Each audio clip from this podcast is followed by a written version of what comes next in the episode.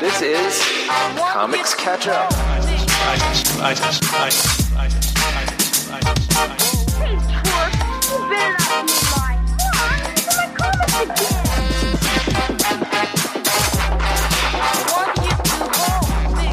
Where we read comics suggested by you, the listeners of War Rocket Ajax, that we have missed. Now, dig this, Matt. Y'all know I love stationery.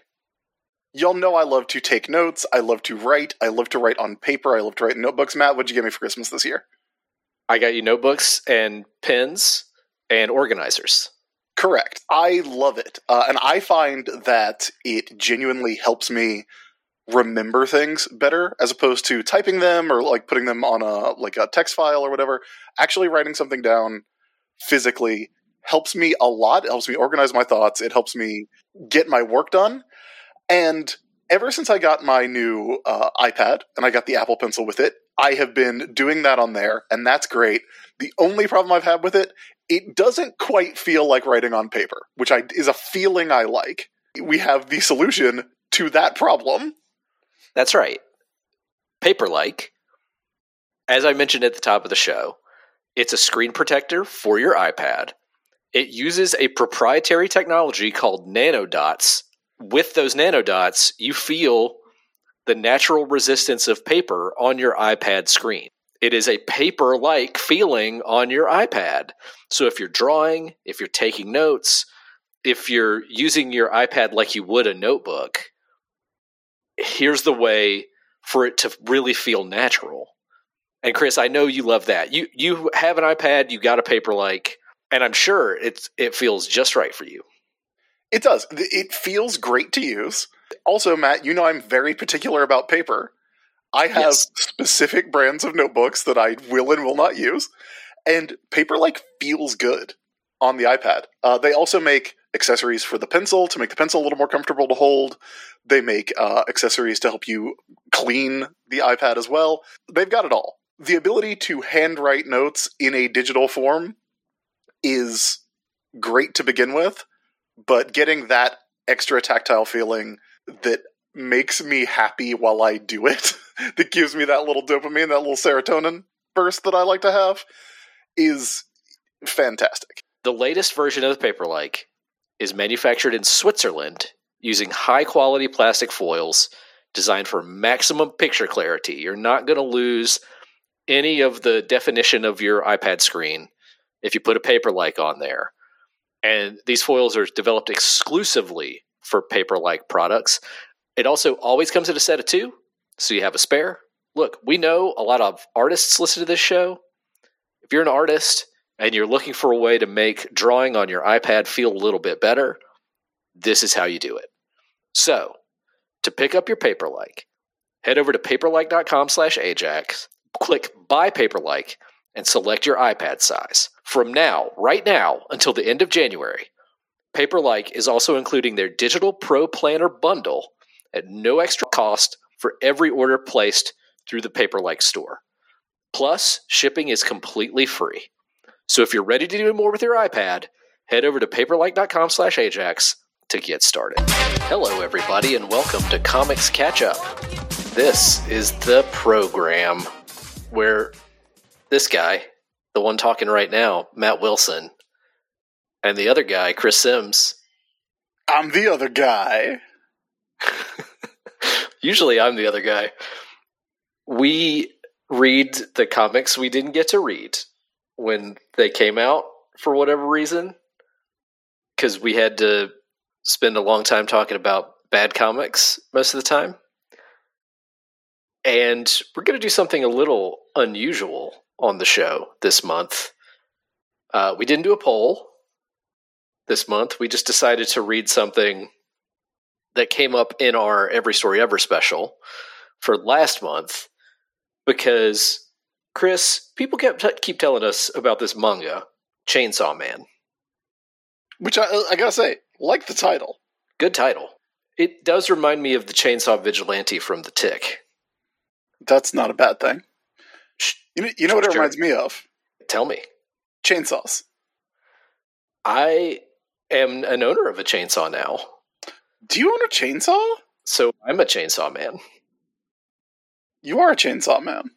I got a chainsaw right after my birthday this year because I was just like, I'm going to embrace being this person, the ultimate homeowner. The the ultimate homeowner. Chainsaw, gas can, lawnmower, ladder. Got them all. Yeah. You're like Hal Jordan on that one cover. That's what I aspire to be.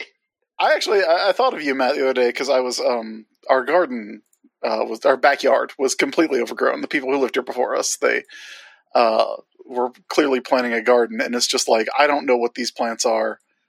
Like there's tomatillos back there, but like I'm like I don't know if these are a poisonous variety of tomatillo that's just here for aesthetics. So I spent a good like two three days just ripping shit out of the yard and like then cutting everything I could. And uh, AC came out, and I I remember looking at her and I was like, I have been waiting to say this. It feels like all my life, but I've never been able to say it and genuinely mean it. I think I need to get a machete. Uh, so- and I remember y- you and me. That was your purchase at the world's largest knife store. I got a machete and a hatchet. Because in full gigolo spirit. Oh yeah, Yeah. I I still have them both. I we actually had an overgrown garden. It wasn't our entire backyard. It was just a box garden uh, over on the side of our front yard. That had like sunflowers and stuff in it, but it's also full of weeds. And I ended up just completely covering it with cardboard. So we are exactly the same in that regard. For uh, breakdancing?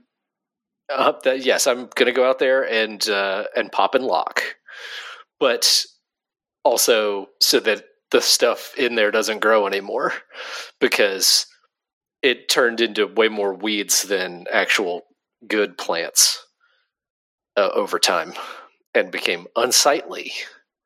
So that's how it goes. But I'm a chainsaw man.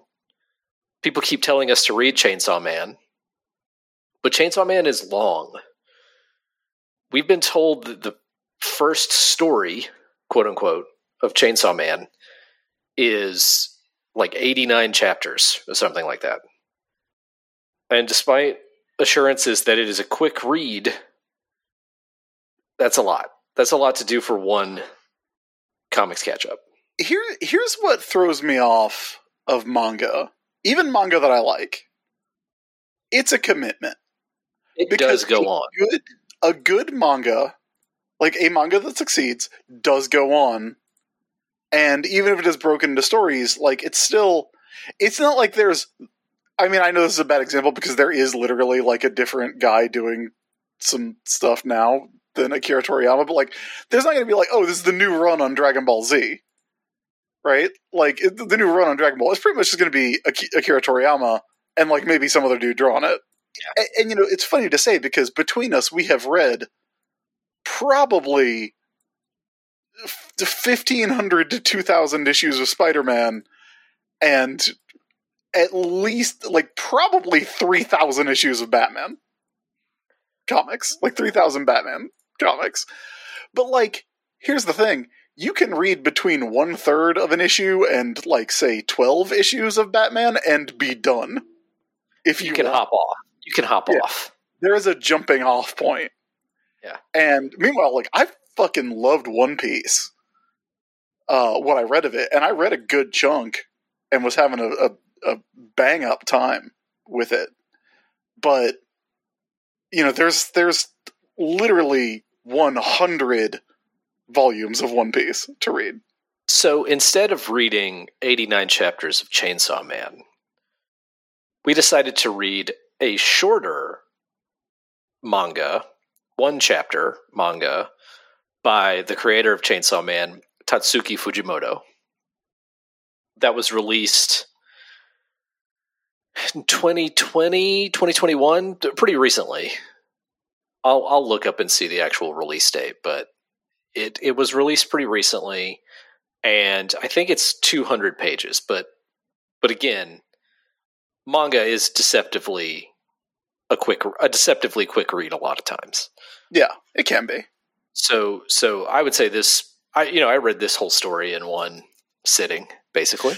I read it in one sitting too, and it kind of like it kind of demands to be read in one sitting. Because Matt, uh, I, I know that you said who this was by, and I missed that because I thought it might be by uh, Chubby Checker. Because brother, It twists again. this this thing's this thing's twisting again. This has more twists than any single story I have ever read. There's like five distinct twists that happen in sequence.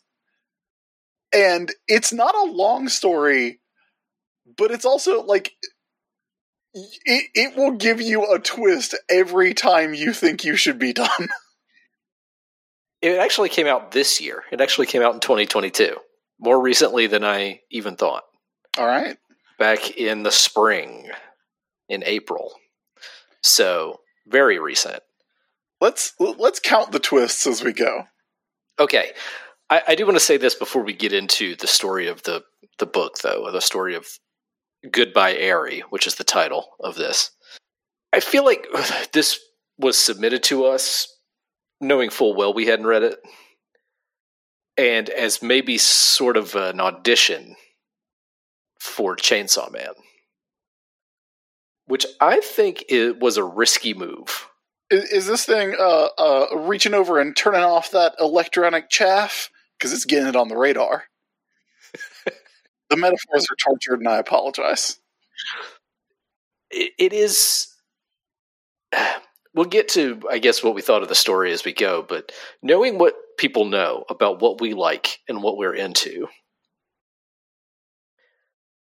and given the subject matter of this book which does have many many twists but also i think falls more on the side of like black and white indie comics than superhero comics I guess you know th- this qualifies as a content warning, uh, but this is it, it's Dead Mom Comics, is what it is. That's exactly what it is. The content warning for uh, life threatening illness.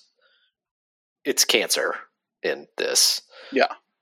Uh, f- and for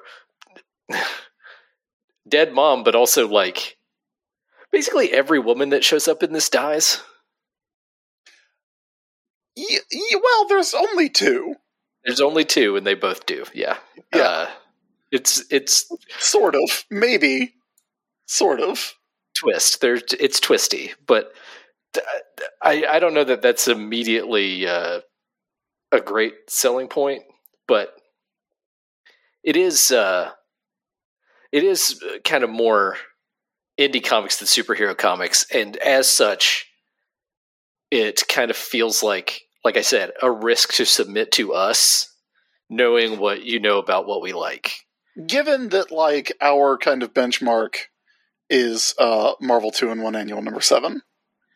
Knowing is where we ranked Persepolis Yeah, and how bad where a large blue man comes from space and fights a rock monster, but the rock monster is really sad, but keeps on fighting.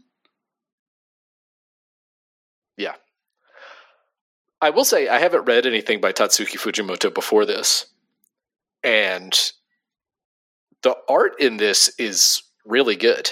Oh yeah, it's great. Uh, well, I, that kind of leads me to a question I'd like to ask you, even before we get into you know content or or or anything. Did you did you enjoy this? I think we'll decide once we finish talking about it. All right. Because because uh, my feelings on that are nuanced. I don't know that yours are. Uh, no. What do you think my feelings are? I, d- I didn't know. When I read it, I thought you might hate it. Uh, that's not surprising. Because again, it, if if I was to just generally put down on the list of things I fuck with and the list of things I don't fuck with, I don't really fuck with Dead Mom comics. Yeah, yeah. You know, not not my not my thing. But I will. I'll I'll tell you this, Matt. I kind of loved it.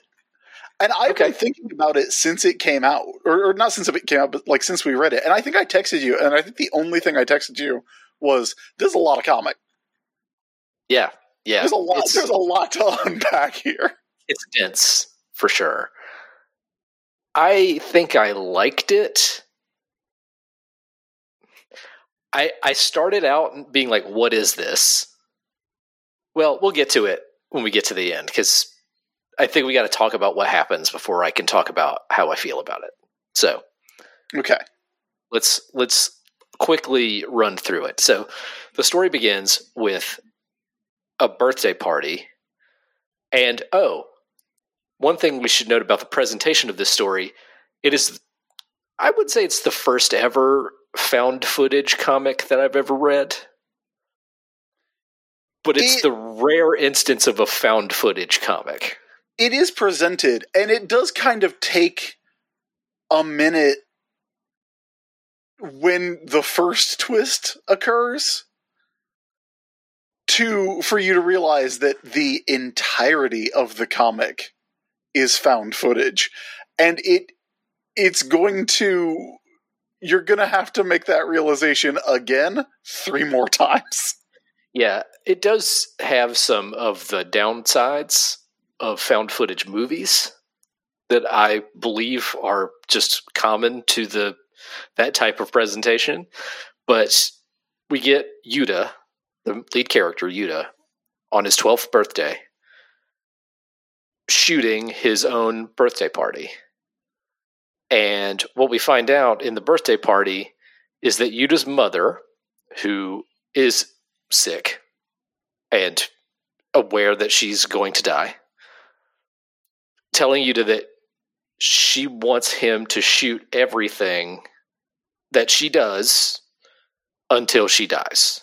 so that he can still remember her. That's what she says. She wants him to shoot everything so that he, even after she's dead, he will still be able to like see her move and hear her voice. Yeah, that's the reason we're given at the beginning. And she wants him to make a documentary out of the footage that he takes. Yeah. So we see a handful of the footage uh, them eating dinner, them going to an aquarium together. Uh, they, you know, she gets worse and worse as it Yeah. goes. Dad cries Dad cries in private. in private. And at this point, I'm like, all right, all right, cool. D- Dead Mom Comics, here we go. So then the day comes. They go to the hospital. Yuta's distracted. He's filming grasshoppers instead of what he should be. And when they get to the hospital, he actually runs away instead of going inside.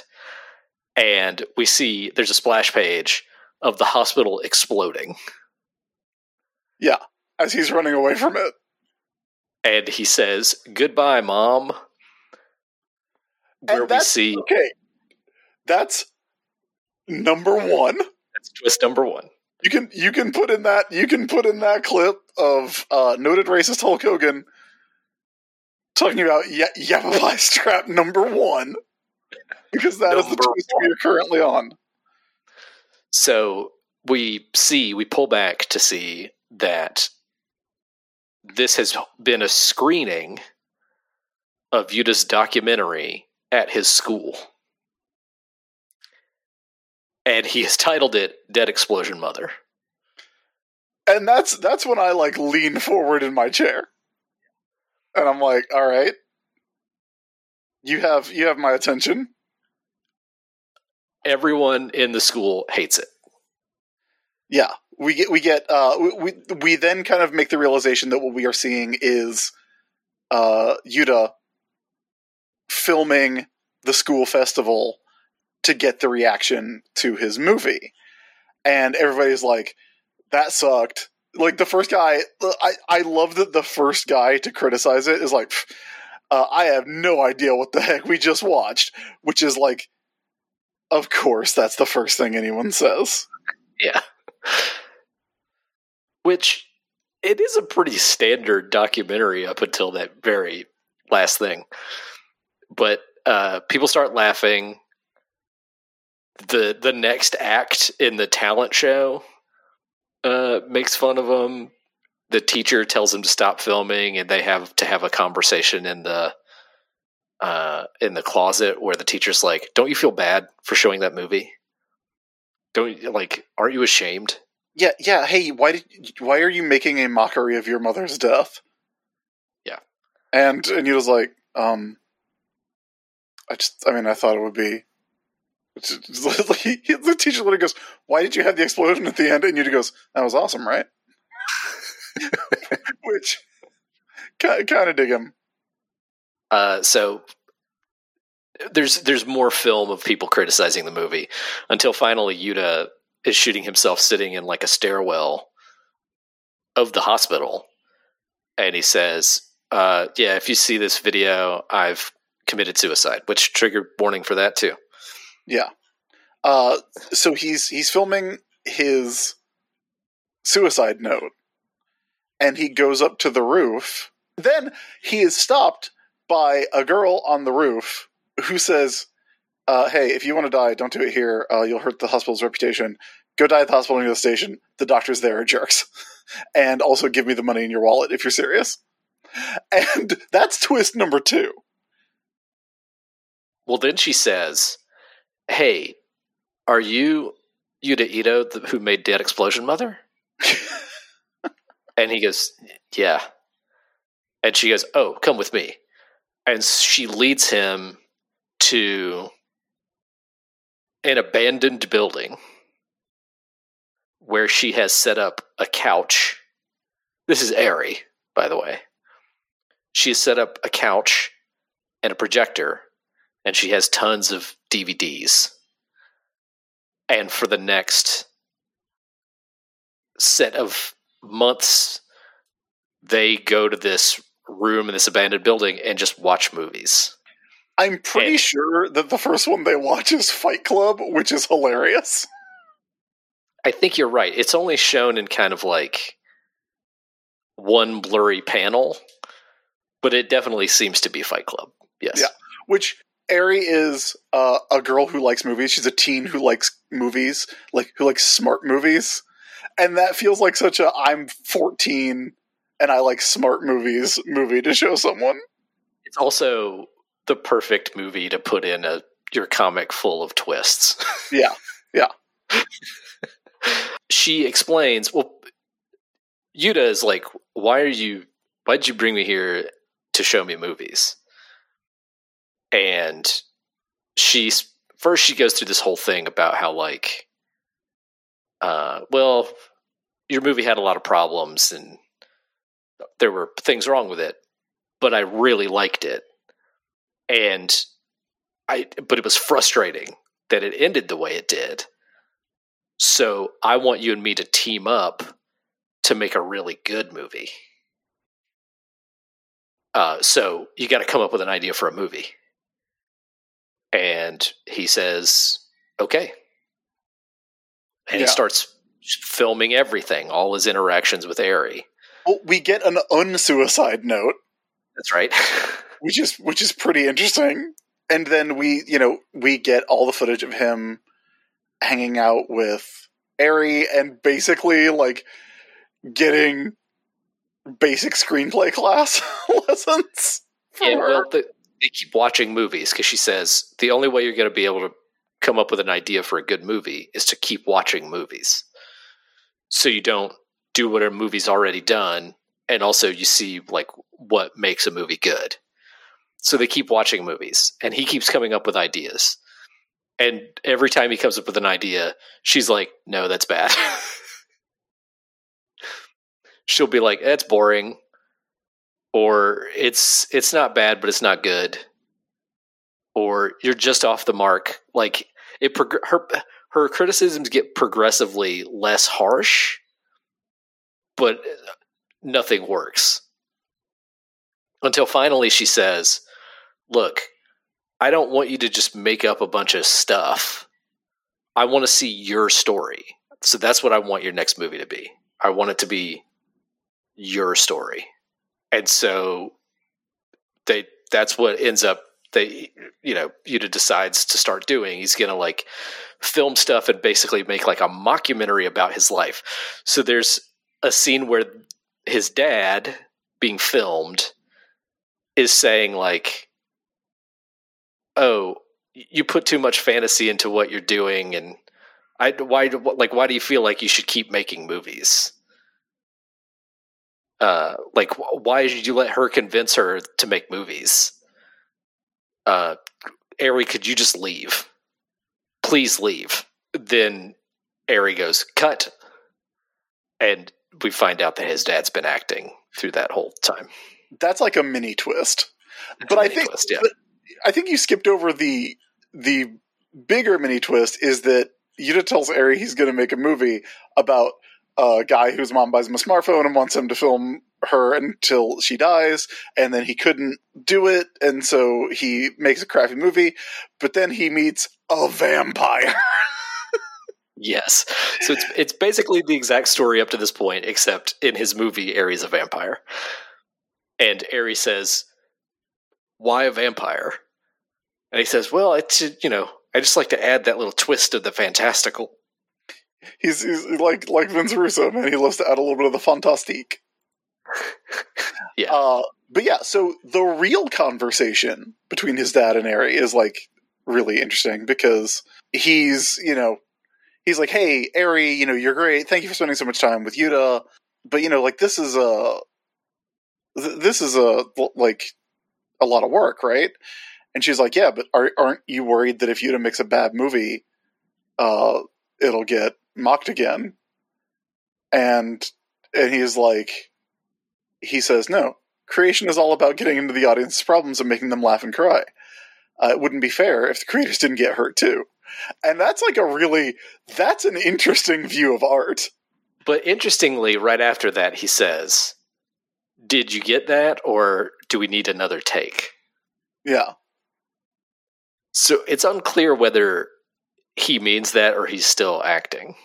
So we get some stuff about uh, you know, like he asks Eri, uh, like we see them kind of, you know, goofing off with him asking her about being a vampire, and then we see her in the hospital and Well, she she faints. They're at the beach. Yeah.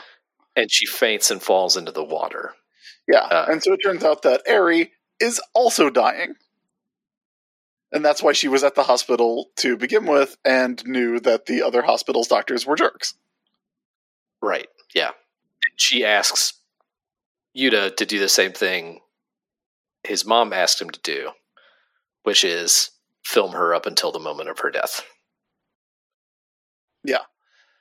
Uh, then he freaks out, runs away. Then we get I I'm gonna say this is twist number three and a half. Okay. Because I think the dinner with dad is, is twist number two and a half. So this Okay.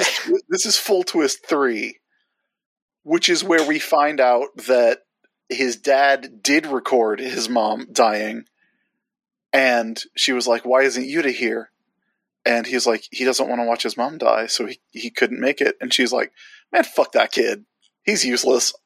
And then we get all of the footage that didn't make it into the original movie of his mom being a jerk and telling him like specifically like a lot of stuff that made it in stop filming that that's useless are you stupid this you're supposed to be filming me and we find out she was a tv producer and tried to stage a documentary about her brave battle with with cancer and got yuta to film it and that's why his dad was crying in private because he knew that she was like being horrible to him Yeah, and he's he tells him when I watched your movie, it wasn't the ending I was shocked by. It was that it made your mom look like a great mom. That's what shocked me. Yeah Uh, so yeah, that's twist three point five. So we then go back. He goes back to to uh, Eri, and Who's he's like, out of the hospital. "Yeah." He's like, "Hey, you got out of the hospital," and he agrees to film her. And we see like you know more kind of documentary stuff about Eri kind of progressively getting worse with her illness. Right. It goes from like them going and having fun, eating dinner, going on, you know, dates and stuff until finally she's, you know, in a wheelchair and then finally in the hospital bed. And there's this whole conversation where you don't actually see them. The shot is just of an IV. Yeah, it's like seven pages of just this one shot of like an IV bag against a window. Yeah. Uh, and she's like, "Why did you make me a vampire?" And you know, he tells her, uh, "You know, well, you know, I like I like the fantastique, uh, but also the first time we met, you dragged me to an abandoned building." Uh, and he says, "I thought even if she sucks me dry and kills me, it means I become sustenance for someone that's beautiful, and I'm okay with that." Then twist number four, which is that we pull out and it's the school festival the next year, and they're watching Goodbye Eri, the movie, and her the last shot is of her dying, saying, uh, "Make him a, make a movie that'll make them bawl their eyes out," and everyone starts crying. And he gives the little peace sign that Eri gives, which is mentioned earlier in the in the the story, as something she does every time the good guys win in a movie. Right. So that's twist number four. Is not fucking over yet. No. The recording continues from the the school talent show. Yuta's filming a cat, and then another girl at the school. She doesn't die. That's a female character who doesn't die. That's true. But I also don't think she ever gets a name. She asks, like, so Eri wasn't like she appeared to be in the movie, was she? Didn't she wear glasses and a dental retainer? And, you know, did you just mindlessly obey your girlfriend? And Yuta says, "Oh, we actually never dated." Yeah, like we're not we're not uh, like I asked her out, but she never really became my girlfriend. Um, we were just a couple in the movie for the storyline. I'm gonna say that's number five.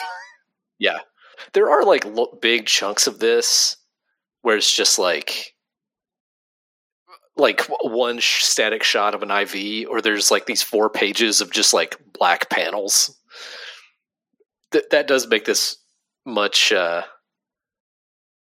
much quicker to read.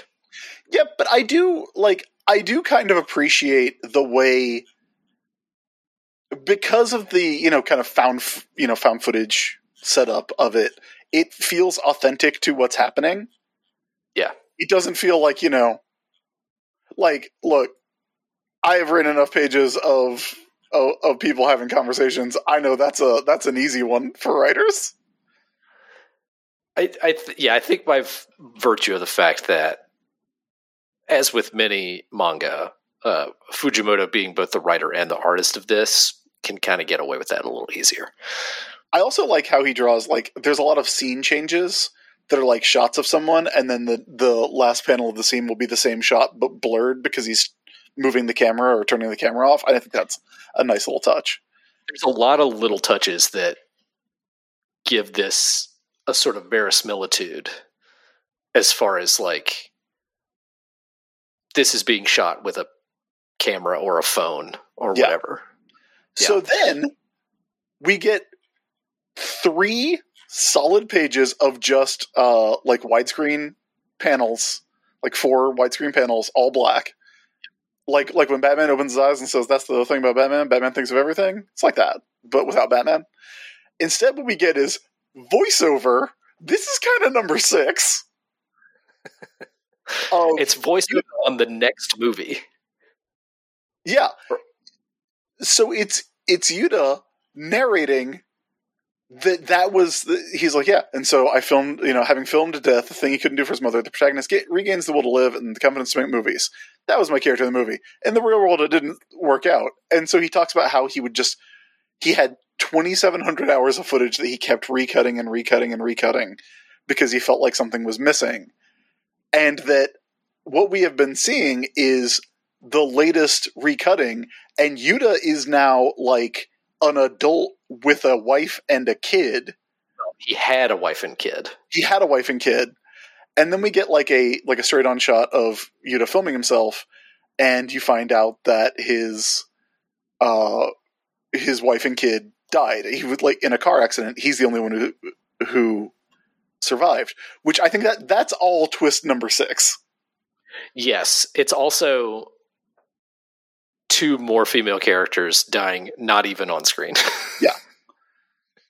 So then he goes to he goes back to the abandoned building, and basically what he has been filming now is another suicide note. So he goes back to the abandoned building, uh, to the room with the projector where he and Eri watched all the movies, and he does like a quick montage of uh, his previous uh, suicide note, and then it, it's it's it's a little difficult to tell if this is meant to be a a shot from the camera or not because it is it's a double page spread but it's the same kind of wide screen panel right? It's just a bigger one. And it's Eri in the room saying hey you're a lot older than you were back then yeah, this is after he picks up a backpack with a noose inside yeah because this is his next attempt to kill himself. But And- Eri, Eri is the same age. yes He's thirty something. Yeah, he's an adult. Eri's still a teenager. And this is when it definitely shifts to there's a slightly different style of art. There's uh like finer lines. There's uh it's it's not all the widescreen panels. Like there's one like full page panel so so it's not quite the same shape. Uh and again, mostly it's the same four widescreen panels on every page. But this now feels like it's happening in the real world in a way that none of the previous pages did. Because Or- even- Or Like- there's a different theory, Chris. yeah, better camera. There's there are shadows. There's like obvious lighting effects going on in here. It feels like a pr- and oh, and the shots are like composed, yes. right?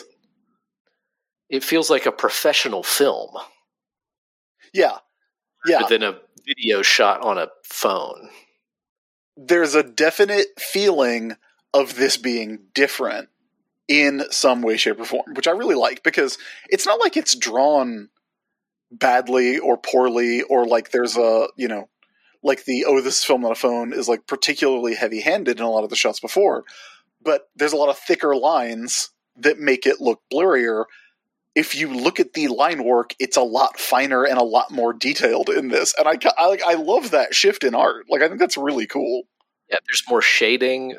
There's like clear lighting effects. You could read it as this isn't being shot on a camera any on a phone camera anymore, and it's the real world. Or you could read it as this is a film being shot like a film by a professional. Right. So, Um, but anyway, they have this conversation where Eri explains that she is a vampire. yeah, yeah. He goes. Hey, yeah. Uh, you're not dreaming. You're not hallucinating. I'm actually a vampire. Twist number seven. And Yuta goes, But I watched you die. I, I saw you die. And she goes, Oh, yeah, yeah. My brain died because the brain only has limited storage space. So every 200 years, I have to die, but then I come back with all my memories gone three days later. And the previous Eri leaves me a letter telling me how I should live. Yeah. And this time, she had a movie. And because he filmed an idealized version of Eri, Eri is now like, yeah, now I get to be the better version of who I used to be because you made a movie about the idealized me, and that's the only thing I have to go on, which is like a pretty great idea. Like, that's a pretty great twist. Yeah, it's it's smart. So she says, uh, "Well, if you're not going to sit down and watch the movie with me, could you leave?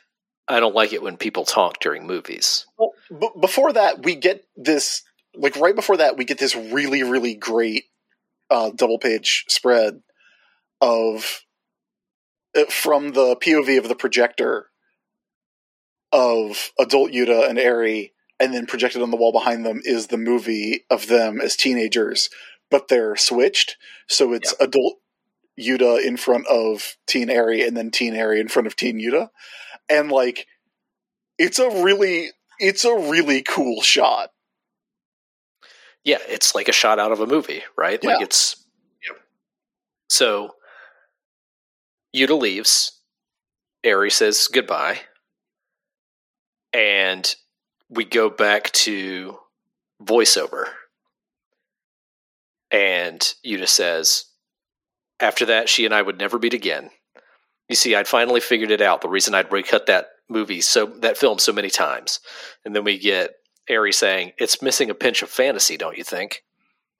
And there's a panel of Yuta kind of smirking a little bit, and then a two page spread of him walking out of the building as it explodes. And the explosion is much better this time. Yeah, yeah. Like it's a much more high budget explosion. The explosion in the first movie was like clearly just like little small explosion effects superimposed over the hospital.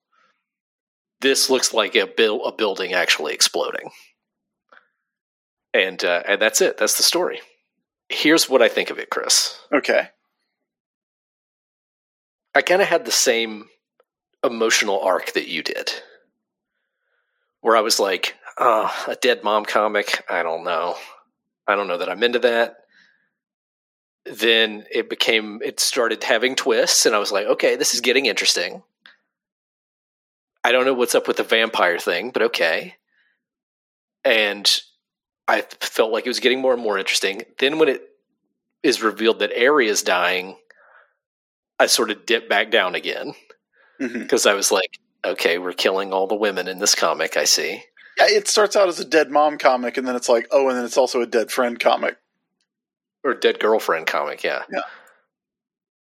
And then more twists, and I find that interesting. I but maybe the most interesting scene for me in the whole thing is the thing where the dad gets mad at Eri, and then it turns out he's acting. hmm That's a good twist. I, I know it's half a twist, but I really like that one. It's it's a good twist, and also like lumped in with him being like, "Hey, your mom sucked." Yeah, Like it's also like a really like that kind of got me more because the the the perfect you know perfect mom uh dying uh it's it's you know the the joke of uh who is taking all this footage of uh women smiling and laughing as they run on a beach uh so that action movie heroes have something to watch yeah, yeah. uh but like i mean like eh, actually your mom sucked real bad. Like all of the twists about like oh that was a movie it was a different version of reality than what actual reality was. Every one of those twists is good. And it's like a point well made every time. Yeah, you know? yeah. uh, even though it hammers that a few different times. And then it got to the end where he's an adult who's sad and about to kill himself like I was back on the upswing of thinking like this is good by the time he made everybody cry with his second movie, right? Mhm. And then it gets to that part at the end. And now that we've discussed it a little bit, I like it more. I like the sort of gimmick of it, the way that the visuals change and everything. But also, I thought at the time, and I think now, the big question for me is what is the point of that? Like, what does that mean? You know, I like, mean, what like- does it mean that that building blows up? Well, that's that's the thing. Here's the thing that I genuinely like having thought about it a lot came away from loving about this. And nor- normally I I genuinely do not like I, I mean I, I I I guess this is a generalization and there are like very notable exceptions, but I kind of don't like ambiguity. in Yeah. stories. You know, Yeah, Like- usually you and I, I'm more okay with it than you are generally. Yeah, but I like the that this ends with a question of is anything that happened after Eri died real? Like is is Eri actually turning out to be a vampire real or is that just him going back and adding the the t- the sprinkle of the fantastic into his story? Is the explosion which like by all rights should not be real. Did that motherfucker blow up a building? like, did he go in there to hang himself and he was like, also I am gonna blow up this building? Because like because that was something that I don't know if I would have considered if he had just like walked out. But when it explodes, and we know that this is a story with a fake explosion in it already, but also a story with multiple fake outs where things that seem to be fake have also turned out to be real it's it's very much a did any of this happen? And i mean the uh, the the answer of course is no. None of it happened. It's a fucking comic. It's not even a movie Well, he- here's love that craft you know well here's here's what gets me, and here's the question that's been rolling over my head since I read it, and I don't know enough about Fujimoto to know what the answer is because I haven't read a ton of Chainsaw Man. Is the explosion at the end? Is the takeaway supposed to be the first time he did the explosion, it was bad and hackish, but the second explosion is good because of some process of earning it? Or is the explosion there at the end just to, as a callback? Like, is it just there as a callback to be kind of clever? I don't know which one is correct. yeah is if it's it just there as a callback to be clever, I don't like it. If there's like a symbolic meaning that I'm not quite grasping, it could be great. But I don't know which one it is. is it is it a a is it is the explosion put there by yuta or by tatsuki fujimoto That's the question. Yes. is the question. And and is it is it meant to be an actual explosion or is it a sign that you know Yuta went in to kill himself and then realized he could choose to live in a world with a little more like fantastic fantasy I guess is it's not fantasticism it's fucking fantasy is the word Christopher Yeah. It's it, it again the fantastical. the fantastical thank you what if any of this actual actually happened you know and i think it's presented with a level of craft like again the way that the the way that the the art has that mm-hmm. very subtle shift to what it is like in you know when he goes to to hang himself. Is that a sign that this is the real world? Is it a sign that it's a better movie made by a professional?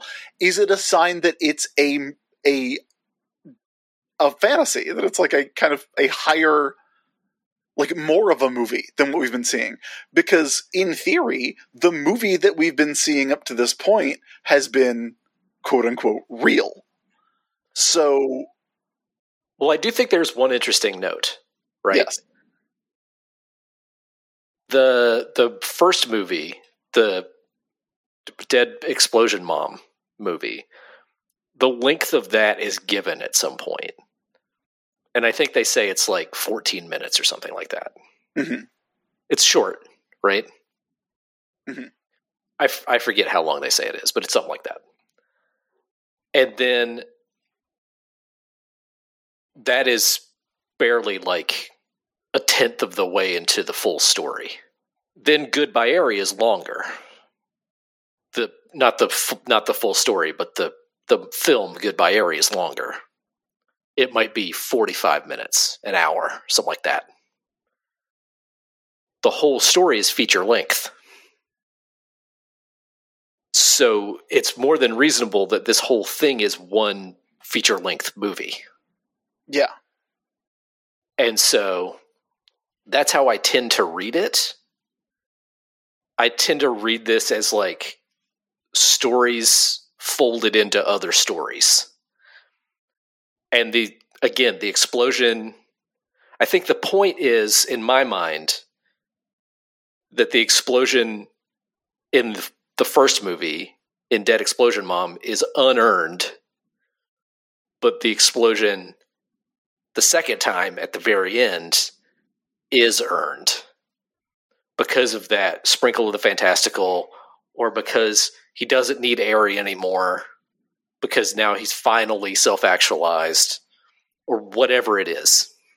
But there's not quite enough given to me for me to know for sure what th- that last explosion is trying to say. Yeah, and I, I know that you said like if it's one thing, y- you know, if it's one thing, it's good. If it's one thing, it's bad. But I kind of feel like all of the outcomes of all the ambiguity are good. Like if he if he really did blow up a building with a 1200 year old vampire teenager in it, that's good. I think.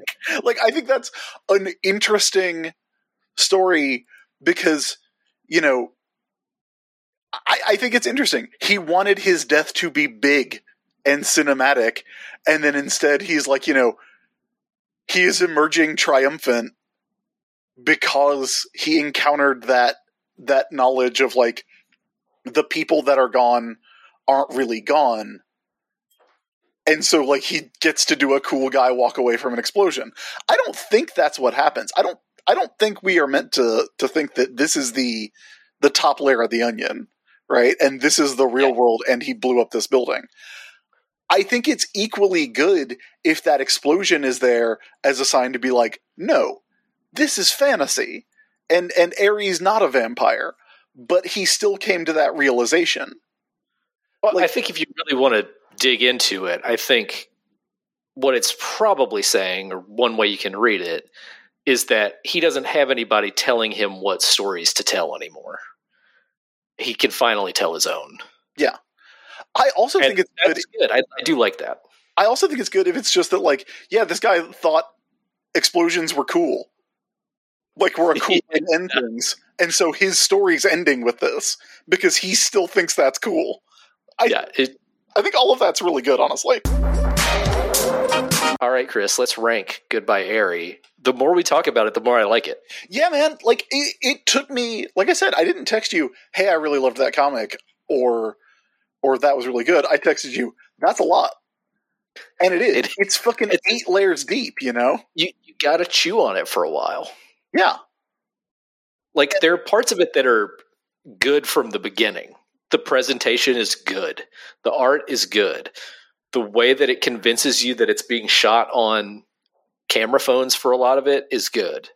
the way that it represents one that distinctly and convincingly represents one medium in another medium here's the thing folks it's not that i and and honestly to a lesser extent i think you probably have the reputation as being the more high-minded of us. Uh but like it's not that i don't like complicated stories.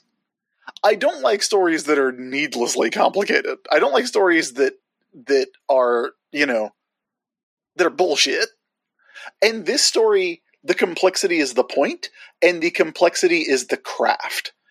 And the craft is kind of exquisite like i i don't know anything about chainsaw man literally at all but i know that this is evidence that tatsuki fujimoto understands comics and understands how you can tell a story through craft. And I think that is valuable. The Yeah, reason that I- Watchmen is still so high on the Every Story Ever list, even though, like, I, I think in a lot of respects, the bloom is off the rose with that particular work, uh, is that, like it or not, when you get right down to it, there is a level of craft to that comic that is certainly at the time unparalleled. Yeah, and and the craft is definitely on display here. The the shift in style is really noticeable and ambiguous in a cool way. I think you could absolutely read it as this is the real world now. Or you could definitely read it the way I kind of did, which is this is a professional feature film. Or, And or either even, one is valid. or even this is a smartphone 15 years later than the previous smartphone that he was using. Yeah, I, d- I think it's even more than that, though, based on the lighting and the shading and stuff. I do too. But but Yeah. I, I think the the the way that it makes you question is this sh- is this the real world or is this just shot in HD? I think is very I think it's intentional. I don't think you you accidentally choose to draw a finer line and more crisp backgrounds. You know? yeah, w- Yeah. To, in order to tell your story. I think that's a, a very intentional choice. I think it's really good, man. I think it's a really good, really well crafted comic. I mean, yes, it is about a series of women dying. I think that's the big knock on it, right? Yeah. Like, I could imagine a reader starting this, seeing that it's a dead mom comic, and immediately bouncing off of it. Yeah. But I also think it's worth noting that none of the well, I'm not going to say none. The best friend, like Ar- Eri's friend that we get like a page of, and then the unseen wife and daughter are are you know like we don't even see the wife and daughter. Yeah. But neither Yuta's mom nor Eri are one dimensional. They are complicated characters and the reveal of their complexities and their motivations is done really well in a way that makes them like much more full characters than you expect for the first let's say 3 twists of this comic. Well, there's a commentary going on, right? It's uh, there's a commentary about the way women are presented in movies and media, Yeah. and twice this story does a twist where it's like, oh, they weren't actually like that. Yeah. they weren't actually like what you saw in the movie, which I do think is very good. Like, I think that is a great, well observed point. and it's not even the the the reveal that his mom is like cruel it's a good reveal and it's a well done reveal. The reveal that Eri was like a little bit vain and like didn't want to be shot without her glasses on which casts like everything that we have seen up to now in like how much of this is staged and how much of this is a recreation of a thing that actually happened. Like she's not wearing her glasses when they meet on the roof. She's not wearing her glasses in the scene where she first takes him to the abandoned uh, uh, room to watch dvds so are those are those recreations or not it Well, they have to be. Like, like I think it makes it abundantly clear that they met somewhere other than on that hospital roof. Yeah. Yeah. So art, you know, it, it's it's it adds to her complexity as a character of like she wanted to be seen as the idealized version of herself, and then when she comes back as a fucking vampire, and it's like, oh no, she didn't just want to be on film as the idealized version of herself, like Yuta's mom. She wanted to create a better version of herself that she could be. Which then, like, how much of that is what happened in the story because Eri's a vampire, and how much of that is Yuta wanting to give his mom a reason for being so horrible? Like, there's a lot of layers and a lot of complexity, and it's really fucking good. And the it, it's a comic that is so much more rewarding the more you chew on it, and the more you think about it, and the more you try and tease out what the layers actually are. So, how high does this get? I, I do think this is a comic I can be like, yeah, everybody should probably read this.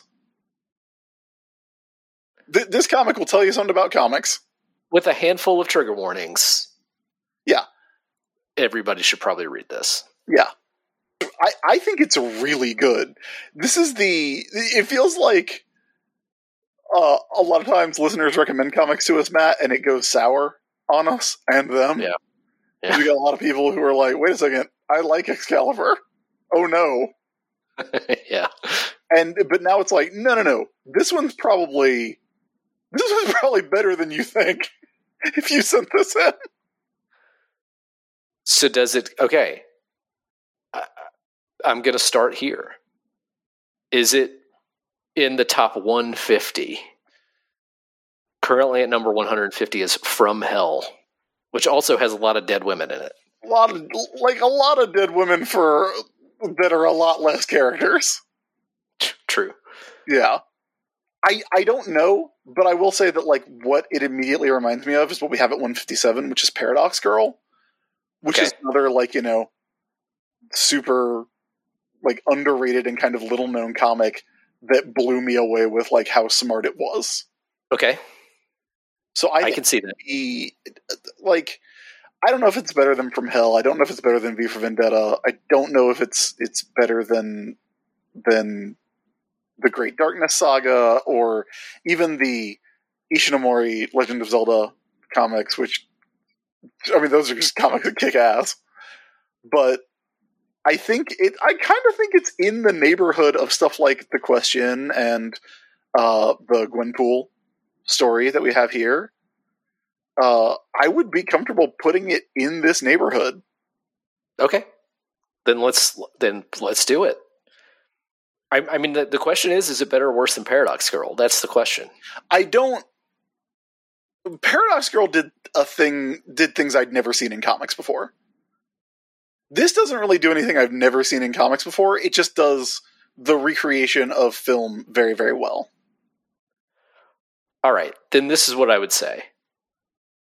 I think we'll put it below Paradox Girl and above Super Mario Adventures because we did have Legend of Zelda by Ishinomori and the Super Mario Adventures comic back to back. We put Paradox Girl in between them. But I think that Legend of Zelda comic is actually a masterpiece. And I think Super Mario Adventures is just very good and very fun. I, I think, uh, I think you're right. I think, like, I think about that Zelda comic all the fucking time. Yeah. So Goodbye Eri enters the list at number 158. That's pretty fucking good. Yeah, that, that's the highest one we've had in a while. Yeah. Here's the question, Chris. Here's here's the follow up, and we'll have to determine this. Does this mean we have to read Chainsaw Man? I mean, I kind of think it does. here's what I want to know. Here's my two questions. A, is Chainsaw Man as good as this? And B, is Chainsaw Man tonally similar to this? And I want those answers to be yes and no, respectively. Yeah. Yeah. I don't know if I would like something tonally similar to this. Uh, as much as I would like something that was completely different but done with this level of craft. And given that the book is called Chainsaw Man, I think that's probably true. But if we're going to do Chainsaw Man, we're going to have to, like, basically, I think I'm going to have to, like, buy and download a bunch of Chainsaw Man and then take it with me on my big vacation to Italy and read it on the plane. So I, I, may uh, plan to do that. I, I, you know, I broke my iPad, which is what I use to read a lot of comics and manga. Uh, and it, I've been like thinking about getting a, a new one lately, and I feel like, in the word, in the words of of the great philosopher Triple H, I just found my reason. All right. Well, I, it seems that you've convinced us, folks, to watch uh, or to read uh, Chainsaw Man. So good job. Good job. You did it. If you would like to send us a suggestion for Comics Catch Up, you can email us at warrocketpodcast at gmail.com. You can also get in touch with us on Tumblr, warrocketpodcast.tumblr.com. We're on Twitter at warrocketpod. We have a Discord, which you have to be invited to join. So if you would like an invitation, uh, hit us up in one of the places I just said for that invite. This show is made possible by our listeners' support on Patreon. If you want to support us and help us out, you can head over to patreon.com slash warrocketajax and pay as little as $1 a month to get all of these shows that we do ad free. Then at other levels, you get other cool stuff like bonus audio and line stepping privileges and physical rewards. If you want to find me and my stuff, I'm at mattdwilson.net. Chris, where can people find you? Everybody can find me by going to the-isb.com. It is my website and has links to everything that I do uh, around the web. Gonna start throwing in some Matt Berry. It's my home page. we'll be back next month. I guess we'll read something spooky in October. And uh, you can let us know what you would like for us to read. Until then, everybody, thanks for listening. And uh, we hope you enjoyed our discussion of Goodbye Eri. Yeah, good catching up, everybody.